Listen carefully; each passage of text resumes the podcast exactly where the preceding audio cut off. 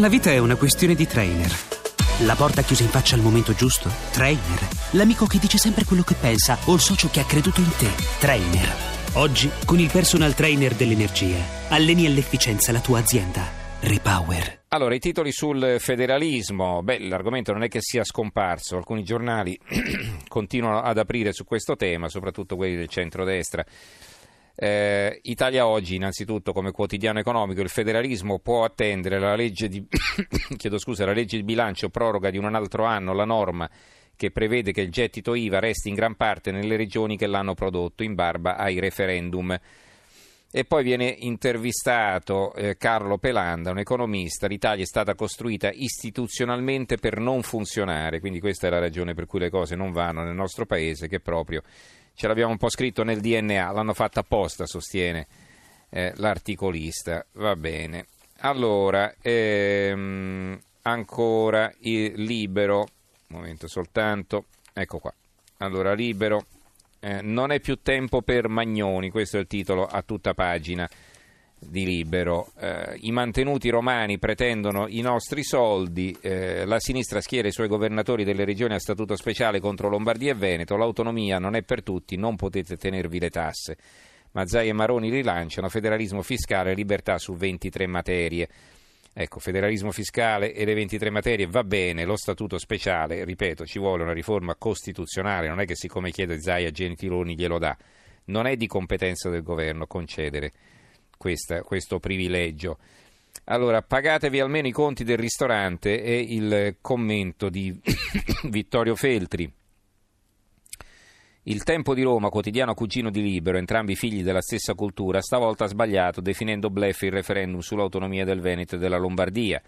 Un errore materiale e logico. Il direttore Chiocci, eccellente cronista, ha la sensibilità politica di un riccio non sa o finge di non saperlo che i referendum confermativi non hanno quorum, così come non ce l'aveva quello consultivo di domenica scorsa, svoltosi nelle regioni in cui Milano è capoluogo. Pertanto dire che questo plebiscito era un bidone è una frottola indegna, il 38% dei lombardi si è espresso in modo chiaro. Accanto un altro pezzo di Renato Farina, intellettuali dei miei stivali con il broncio. Eh, cosa scrive Farina? Chi sono gli sconfitti, le elite sociali e la creme sedicente intellettuale, specie quest'ultima? Essa, dopo l'esito del referendum di domenica in Veneto e Lombardia, è piuttosto una crème brûlée, bruciata dalla realtà, anzi carbonizzata nelle sue presunzioni ridicole. I suoi esponenti erano sicuri che il vento della storia gonfiasse le loro convinzioni globaliste e cosmopolite e che fuori dai loro radar snob esistesse solo paglia umana secca da inforcare e mettere in cascina per usi vili. Il famoso popolo bue da giocare al loro aratro, uso ad obbedire e a rifornire loro signorini di reddito. Eh, la verità, l'apertura, le tasse del nord sono del nord. Eh, dire come fa il PD che Veneto e Lombardia non possono trattenere i loro soldi è una bugia. Nella carta infatti sono previsti trasferimenti dallo Stato centrale alle regioni per le varie competenze.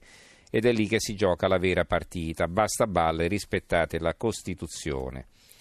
Il mattino di Napoli, se il paese diventa una piccola patria e il Sud non ne parla. Eh, qui non c'è diciamo un articolo, ma c'è soprattutto un commento che è poi l'articolo di fondo, quindi l'articolo più importante del giornale in prima pagina. Se il paese diventa una piccola patria, il Sud non ne parla. Cosa scrive Adinolfi? Se il Nord è federalista, il Sud cos'è? Il referendum consultivo di domenica in Lombardia e Veneto sta producendo i suoi effetti politici all'interno della stessa Lega nel dibattito nazionale, dove invece non sembra produrre né un nuovo regime discorsivo né fatti politicamente rilevanti è nel Mezzogiorno che non riesce a essere né oggetto di confronto politico, terreno di scontro fra idee diverse di paese e del suo sviluppo, né soggetto politico autonomo con una propria visione dell'interesse generale e del modo in cui gli interessi della società meridionale si inseriscono nel tessuto dello Stato nazionale. Eppure non c'è tema più decisivo di questo e non può essere la polverosità della vecchia questione meridionale a spiegare il silenzio e l'eclissi di uno dei nodi fondativi della Repubblica e semmai la debolezza della classe dirigente meridionale, ormai culturalmente impreparata per pensarsi in un ruolo diverso da quello della mera gestione delle risorse. Quindi un attacco abbastanza duro sul mattino di Napoli alla classe dirigente meridionale. Il messaggero Veneto, specialità duello Serracchiani-Zai, all'indomani del referendum la Presidente, il Veneto si scordi certe richieste. Ancora eh, il Gazzettino di Venezia, Zaia Gentiloni Prove di dialogo, il Premier, autonomia, sono pronto a fare passi avanti, ma l'Italia non si discute, il governatore, parole positive, lo statuto speciale non è un tema della trattativa, quindi vedete che anche Zaia ha capito che insomma eh, non è proprio il caso di avanzare un certo tipo di richieste. Nuove polemiche con Oliviero Toscani, che cosa dice? Ancora insulti, Mona a chi ha votato, da Ubriaconi a Mona, è l'ultima di Oliviero Toscani che di nuovo spara zero contro i Veneti e provoca un'altra scia di reazioni indignate. Qui il fondo è di eh, Ulderico Bernardi, eh, che intitolato Quei pregiudizi duri a morire, e scrive Urcas è dura a voler demolire uno stereotipo, eh, consideriamo per esempio l'attualità e i commenti seguiti al referendum per l'autonomia del Veneto che sono dilagati sulla stampa. L'aggettivo più diffuso dopo l'esito è sorprendente, esprime stupore insieme sorpresa, come se qualcosa di nuovo insieme d'antico fosse emerso dal profondo dell'identità veneta. Per decenni gli uomini e le donne di questi luoghi sono stati bersagliati di stereotipi negativi, zotici, succubi dei preti, asini da lavoro, avidi, ubriaconi e via sciorinando nel vituperio anticontadino che non ha avuto pari come se venendo a contatto con queste realtà il resto del paese scoprisse d'improvviso un mondo lontano ed estraneo. Il mattino di Padova, autonomia, apertura di Gentiloni, il Premier in Veneto, dialogo non strappi, Zaia, andiamo avanti. La Presidente del Friuli, freno di Serracchiani, no allo statuto speciale, da rispettare le speranze dei cittadini, il commento di Francesco Iori che scrive Cattiva la prima, suona stonata la mossa di Luca Zaia di chiedere lo statuto speciale per il Veneto e il 90% delle tasse a poche ore di distanza dall'esito del referendum, perché contrasta in modo vistoso con il bon tono istituzionale adottato dal governatore fino al giorno del voto. Il deputato che ringhia alla regione di Mariano Maugeri, un altro pezzo qui a fianco. Si può essere bellunesi altoatesini, centralisti quando si tratta di negare le aspirazioni dei veneti, autonomisti quando si deve portare acqua ai privilegi sud tirolesi? Gian Claudio Bressa, da 21 anni e 169 giorni parlamentare della Repubblica, potrebbe scrivere trattati di antropologia sull'uomo veneto e su quello sud tirolese. La Gazzetta eh, di Mantova, ora Gentiloni apre, Maroni a Bonaccini, Bonaccini è il presidente della regione Emilia-Romagna, trattiamo insieme, quindi si cerca di fare fronte comune, anche con l'Emilia-Romagna che è a guida PD e che comunque ha chiesto anche lei la eh, maggior, maggiore autonomia fiscale, sia pure non attraverso referendum. Gli altri titoli, innanzitutto i titoli sulle pensioni, eh, l'apertura del messaggero, pensione a 67 anni, ecco la platea. Il quotidiano nazionale, giorno nazione resto del Carlino, si vive più a lungo in pensione a 67 anni, l'ira dei sindacati. Italia oggi, aumentando la speranza di vita, si andrà in pensione a 67 anni. L'avvenire aumenta l'età media in pensione più tardi il giornale Pensioni si cambia, al lavoro un anno in più, viviamo più a lungo, quindi faticheremo a lungo fino a 67 anni.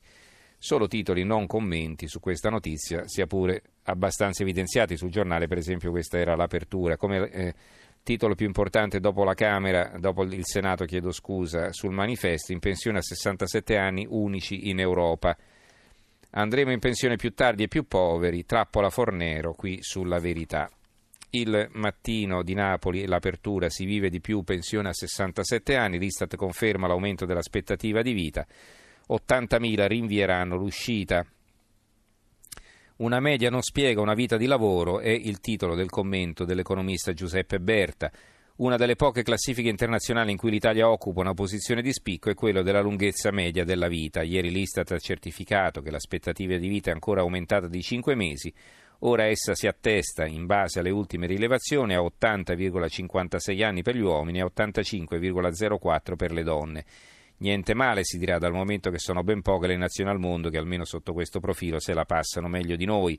Eppure c'è da credere che non tutti avranno festeggiato a sentire questa notizia. Per esempio, non avrà festeggiato chi si trova sulla soglia dell'età pensionabile e ha avuto la conferma che dal 2019 per usufruire della pensione di vecchiaia bisognerà aver compiuto 67 anni. Il piccolo di Trieste dal 2019 in pensione a 67 anni, l'apertura del messaggero Veneto dal 2019 si andrà in pensione a 67 anni, lo scatto interessa decine di migliaia di lavoratori della nostra regione, la regione Friuli Venezia Giulia. L'eco di Bergamo, la pensione si allontana dal 2019, si andrà a 67 anni, stesso titolo più o meno sul secolo XIX sul Tirreno, sul giornale di Brescia, sulla Gazzetta del Sud, la vita si allunga, la pensione si allontana e così via. È ufficiale, si andrà in pensione a 67 anni, il Gazzettino di Venezia. Abbiamo ancora poco tempo per altri titoli, eh, uno che è veramente amaro sul Messaggero Veneto, azioni carta straccia ma costano 10 euro, banche venete l'ennesima beffa, che vuol dire?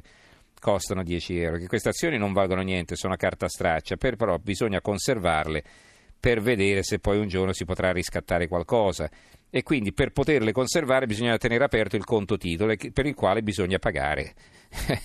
bisogna pagare praticamente un conto titoli sul quale non c'è nulla, c'è solo carta straccia, 10 euro. Va bene. Il mattino di Napoli, la centrale in casa di un ganese nella zona ferrovia, blitz vicino alla moschea, pronti 8.000 documenti per fornire false identità.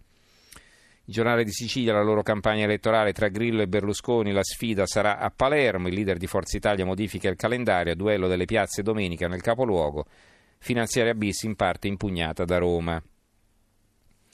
Boschi sfida Di Maio in tv, lui nicchia e lei, hai paura, questione banchi, leader grillino preso in contropiede, questo è un titolo sul dubbio. Così le aziende telefoniche ci sfilano 2 miliardi di euro, un titolo a centropagina sul Fatto Quotidiano, prelievi occulti, clausole capestre e altri trucchi, tra la bolletta ogni 28 giorni e i costi nascosti le società prendono 3 euro al mese a ogni cliente, mentre autorità esecutive e Parlamento stanno alla finestra.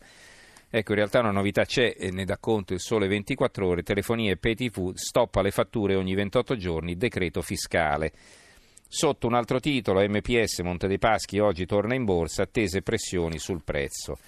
Il Monte vale come banco BPM, oggi torna in borsa, l'apertura di Milano Finanza, secondo le indicazioni dello stesso istituto il valore delle azioni dovrebbe essere a 4,28 euro.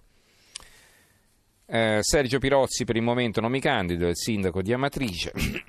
e poi sul Corriere di Rieti, invece sul Corriere di Arezzo, Gelli morto che vince. Niente confisca per Villa Vanda, lo Stato voleva prendersi l'immobile, il Tribunale respinge, respinge l'istanza, non era pericoloso.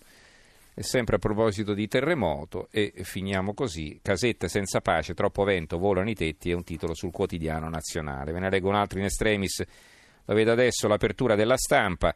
Da Tunisi all'Italia, all'Italia, la grande fuga dei detenuti, l'indulto ha liberato 2.700 persone, lo scafista, il governo chiude un occhio e chiederà più soldi a voi per fermarli. Ecco, questo un reportage di Nicola, Niccolò Zancan che abbiamo avuto più volte in trasmissione con noi, magari nei prossimi giorni ci faremo raccontare. Allora, Chiudiamo la nostra puntata di questa sera, in regia Gianni Grimaldi, tecnico Stefano Catini, Antonello Piergentili, in redazione Antonio Bodanate, Carmelo Lazzaro e Giovanni Sperandeo. Diamo la linea Steranotte condotto da Silvia Boschero. Domani sera ci sentiremo a mezzanotte e mezza e non alle 11, quindi a mezzanotte e mezza. Grazie e a domani. Buonanotte.